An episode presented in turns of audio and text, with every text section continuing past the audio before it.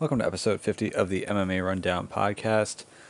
Of course, this week would have been the week that we had Ngannou versus Rozenstruik in UFC Columbus, but again, with the coronavirus, obviously UFC events have been held off for quite a while, so I'm going to talk about some more updates on the coronavirus, just some more general information, not as much so that pertains to MMA so much as it is just general information on the virus itself. Because uh, it feels like a lot of what we're hearing right now is just headlines, and a lot of these headlines tend to be the most reactionary. So I'm just going to read through some some statistics that are updated as of Friday. So obviously there've been probably like a day and a half since then, as of now when I'm recording it. So they are going to be a little bit updated from then, but for the most part, a lot of the information there is still going to be worthwhile and worth paying attention to. I'll talk about Jon Jones getting arrested. Uh, this is for a DWI, and he also had a gun that was likely fired off in his car, and they're also looking at some gun charges for him as well. Uh, so talk about that situation. Uh, UFC 249 has not been canceled yet. They're they're still pushing forward. There was a report early in the week where they said that it was like 99.9 percent sure they had a spot for it. Uh, sounds like they're now back to a, a, position where they're looking at a few other spots as well. Um, but still, it seems as though the push is for them to have that event. So I'll talk about that. Uh, Dana White had a little interview with Chael Sonnen. Chael has submission underground running today. Um, and he was able to pull off an event right now while a lot of other stuff's been canceled. And during that interview, uh, they talked about how they're able to do it and how being less transparent in a way is kind of beneficial because of the way the MMA media operates. I'll react to that. And then this is sort of a some news that it, it may not be that new to this week, but it was new to me this week. Uh, but with there being a lack of sports right now. A lot of the athletes who otherwise would be competing or practicing right now have a lot of free time to give interviews, and among them was Gordon Ryan, and he gave an interview on the Who's Number One podcast to FloGrappling, and answered a question about his retirement that pretty much said that he never really did retire. It was more so just something to keep his name in the news because uh, he didn't have any competitions coming up in the near future. Uh, so I'll talk about the implications of that, and then also some of the other stuff that came up in that interview, and that'll be the last topic. So just five topics this week, but again, without there being any active fights without anyone knowing when they can start scheduling again. It's gonna be tough for new fight announcements to be made or for any fight recaps or previews to be done. Uh, so starting off with just the coronavirus as, as a whole, um, the rates I'm going to read right now are were last updated on March 25th, uh, but these are just death rates per country. Uh, so Italy has the high had the highest at that point, at least at 10.19.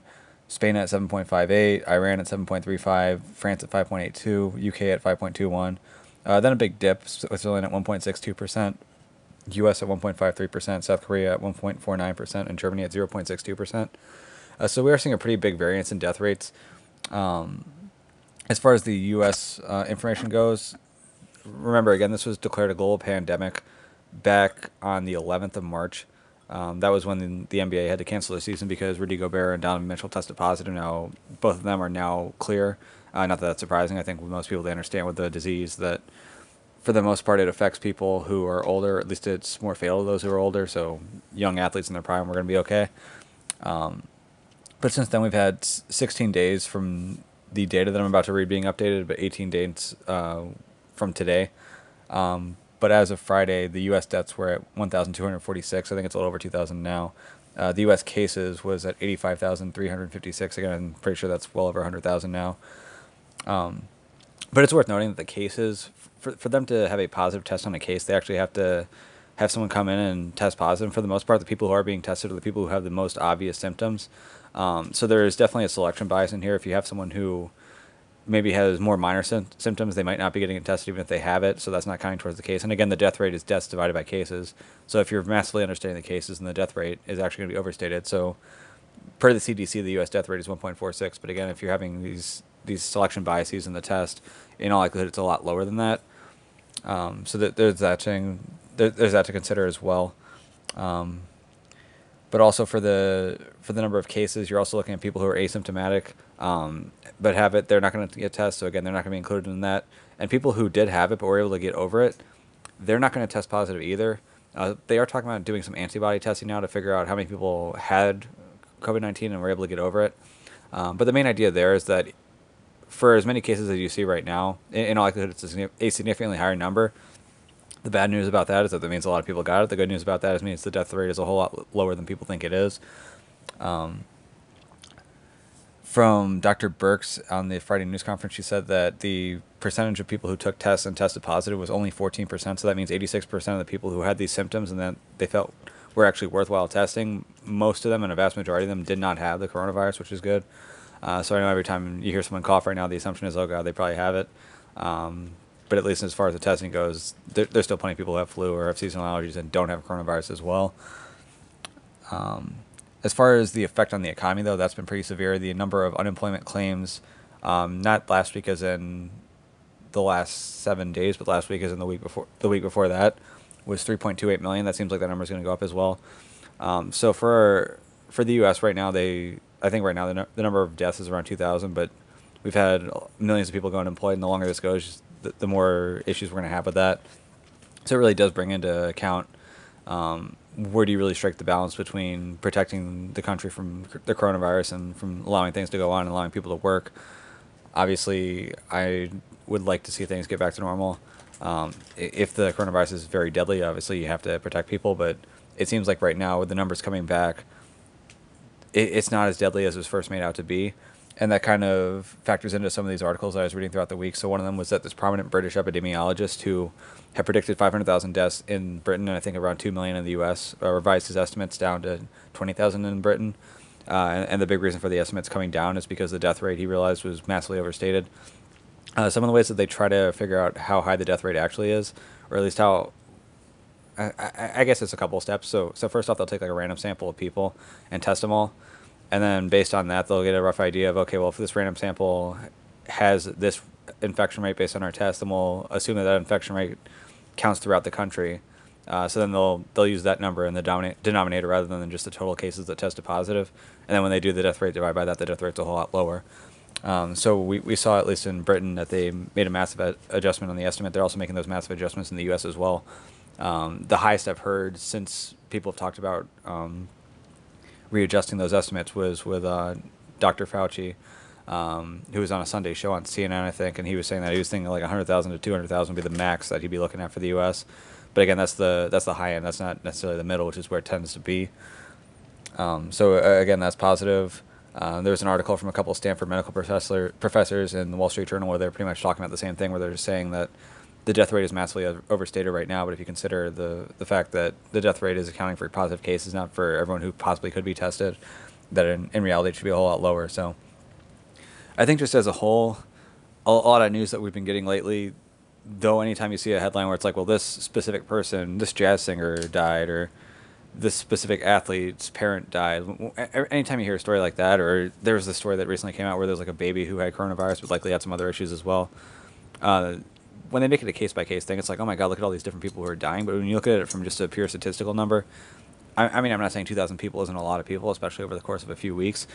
Um, but for something that we're talking about potentially killing 500,000, a million, 2 million people within a year, if it's that bad, then you probably do have to shut the country down and really get things slowed down so we can prevent that. But if we're looking at something that kills a couple thousand people uh, over the course of like a few weeks, it's obviously not good. But is it worth the drawback of shutting down the economy and spiking unemployment claims massively and putting a lot of people in some really tough positions?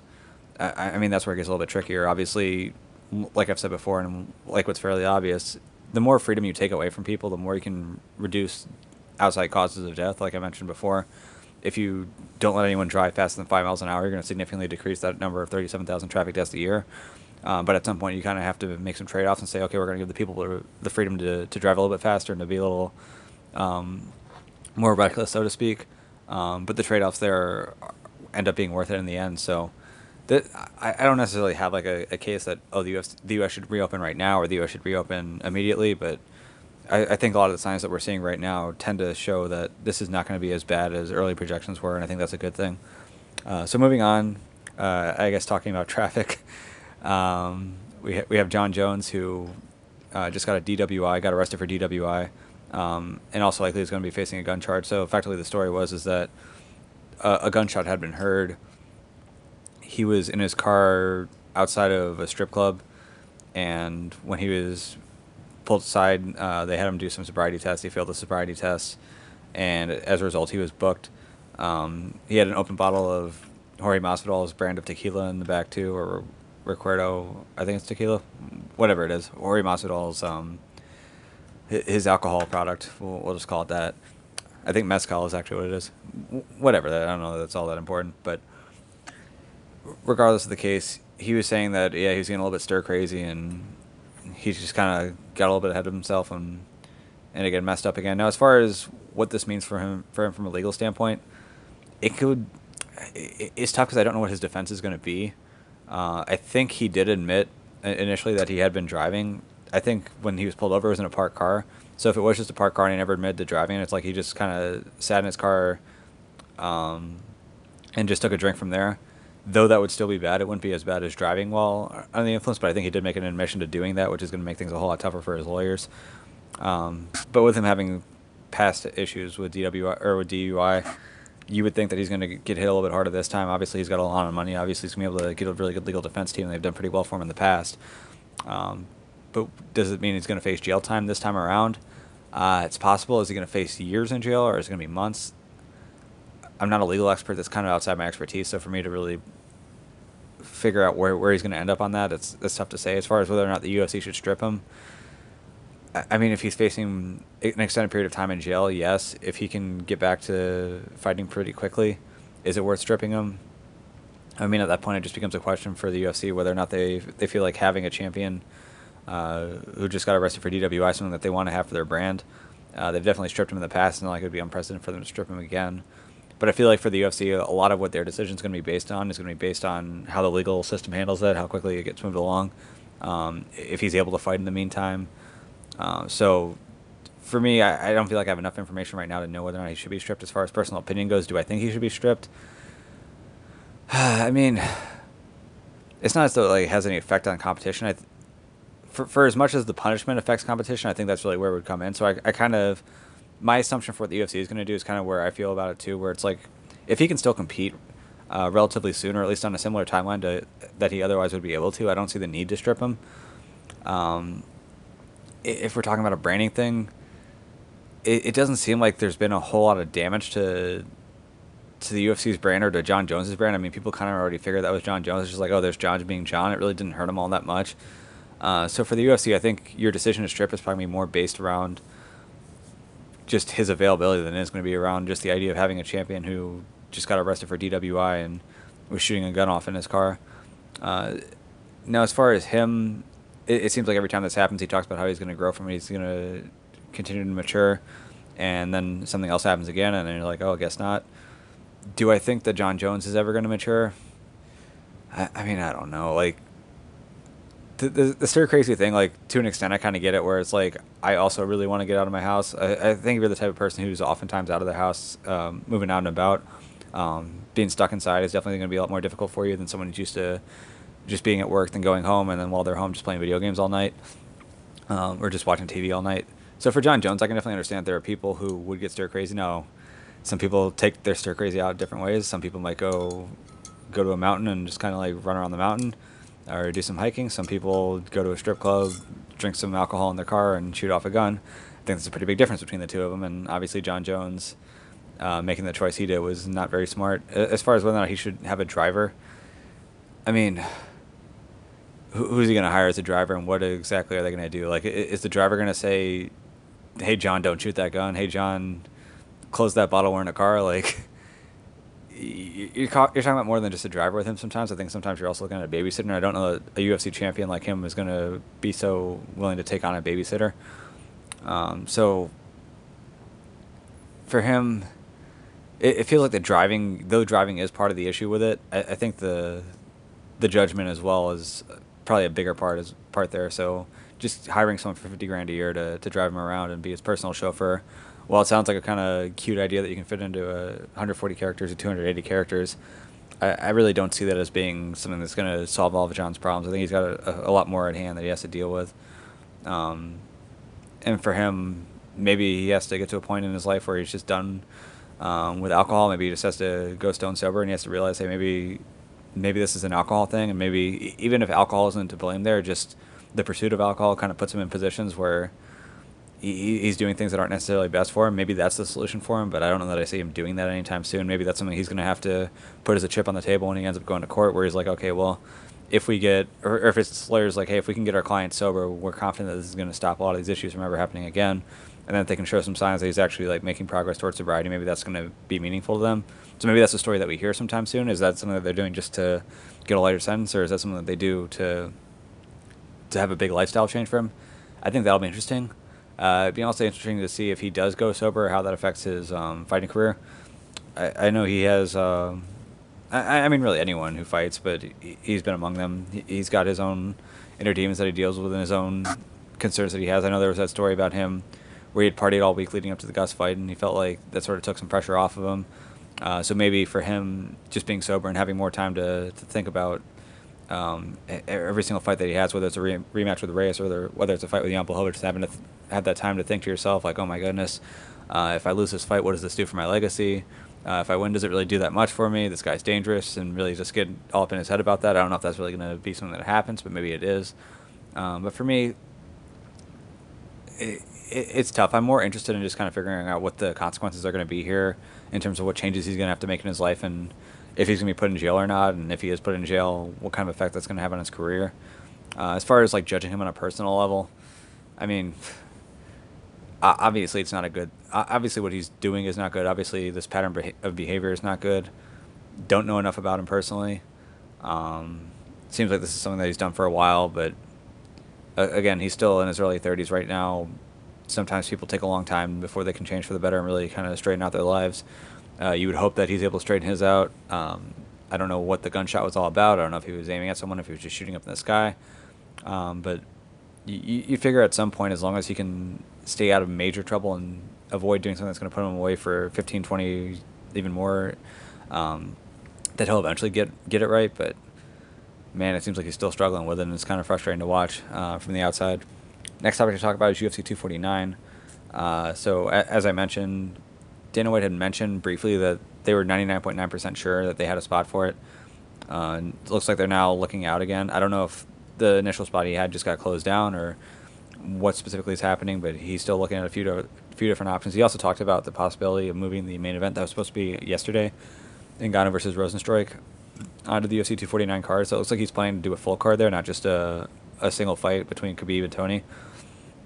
Uh, so at least all signs seem to, be, seem to show that he's really looking forward to doing it. Uh, because they're going to have minimal people there, it seems as though it's going to be possible for them uh, to be able to run the show without having to give too much information out to the public. Although I'm sure if you have to inform all 24 fighters if you're going to have 12 fights on the card where the, where it's going to be that eventually it's going to come out where they're where they're going but as of now no one really knows where the event's going to be but hopefully they do get the event going and hopefully it actually is somewhere uh, there's some talk about being in the middle east uh, it'll be interesting to see if some of the updates and projections like the ones i'd mentioned early on where this appears to be nowhere near as dangerous as it initially was thought to be in terms of number of casualties and in terms of death rate if that's going to potentially help out uh, given like i said this everything started shutting down on March 11th. This fight is supposed to be on April 18th, so that's going to be over a month later.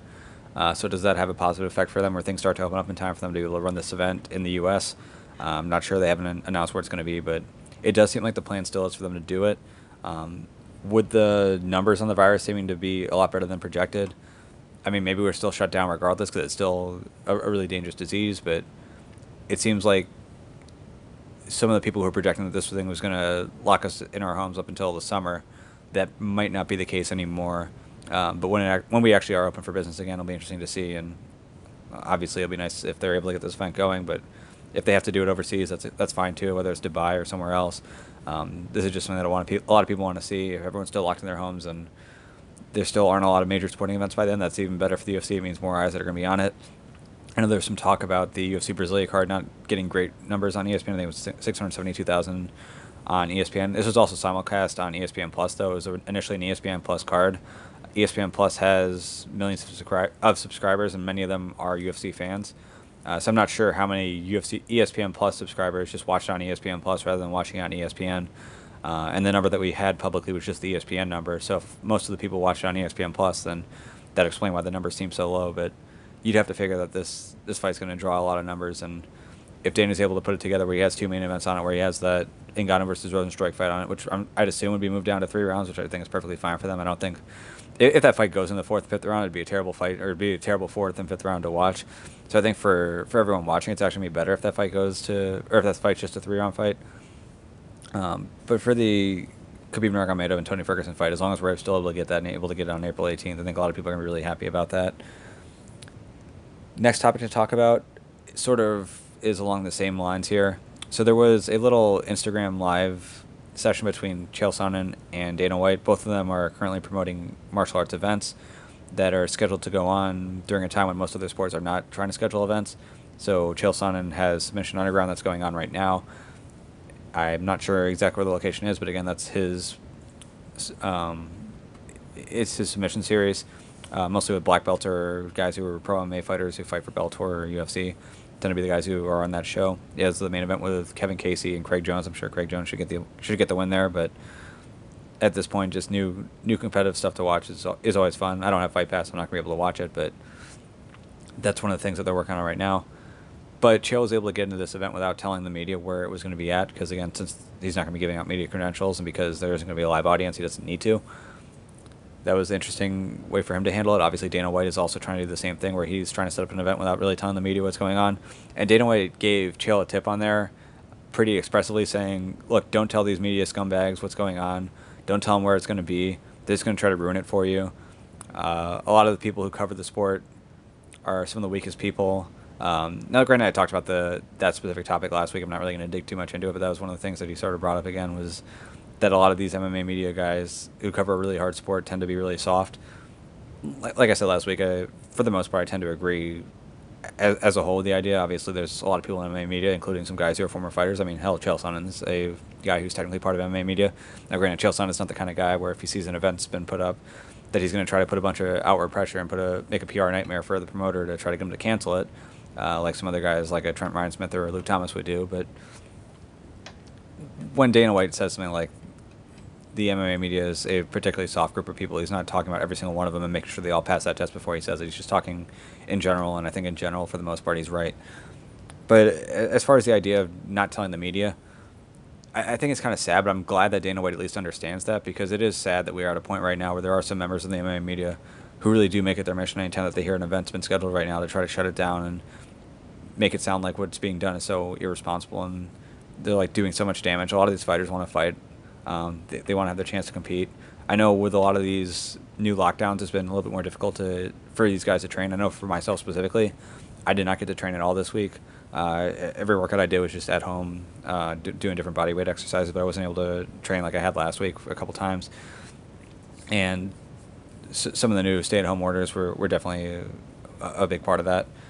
Now there are some fighters who have mats in their homes or are able to get some training partners coming over. I, I know Aljamain Sterling started the week saying that he wasn't able to train much, and then at the end of the week he was po- posting videos of him and Merab training in a garage. So it is kind of unfortunate for some of these fighters who don't have the necessary means to train. But I'd imagine if you have a UFC fight coming up, especially if your coaches are getting a, a good amount of money, uh, at least ten percent, uh, that they're going to find ways to make things work and find ways to work around and still work with you. It, it isn't the ideal training situation, but I don't think anyone's really in the ideal training situation right now either. But for the most part, these guys want to fight. They want to be able to continue to compete. They want to be able to continue to earn money. So for them, if they don't want to be on the card, they can obviously take themselves off the card. Uh, it's not that hard to be like, uh, I've been coughing, I've been feeling like it. I, I kind of feel like I have something. You, you could just say that, and I think for the most part, the UFC be like, okay, cool, never mind, get off the card. Uh, but for the guys who do want to compete, for Dana White or even for Chael Sonnen to try to offer them opportunities, I think is a good thing. And for some of these MMA media members to try to like shut it down and stop these young thirty-something healthy guys who are really at very minimal risk to, to having any serious injuries or serious issues from the coronavirus. I, I just don't agree with it, especially now where we're at, where there's a lot of self quarantines in place. I mean, if you have these guys who are pretty much staying at home for the most part on their own, uh, they take a fight, and let's just for, assume for whatever reason they catch the coronavirus while they're fighting. Uh, maybe it's like maybe one of the 24 fighters has it who fights early on in the cage, and for whatever reason it's still on that surface, and then people are getting it throughout the night.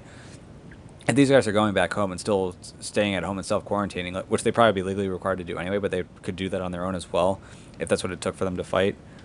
If it's just them that has it and they're staying at home and they're not giving it to anyone else and they're just home alone for 14 days, really, what what's the damage there? Like, yes, it's going to be really annoying two weeks for them, but for most fighters, two if two weeks is all you have to worry about uh, for stuff that comes from your previous fight, uh, you're pretty lucky because for the most part, people are taking injuries in fights that take a whole lot longer than two weeks to heal last thing to talk about is going to be Gordon Ryan.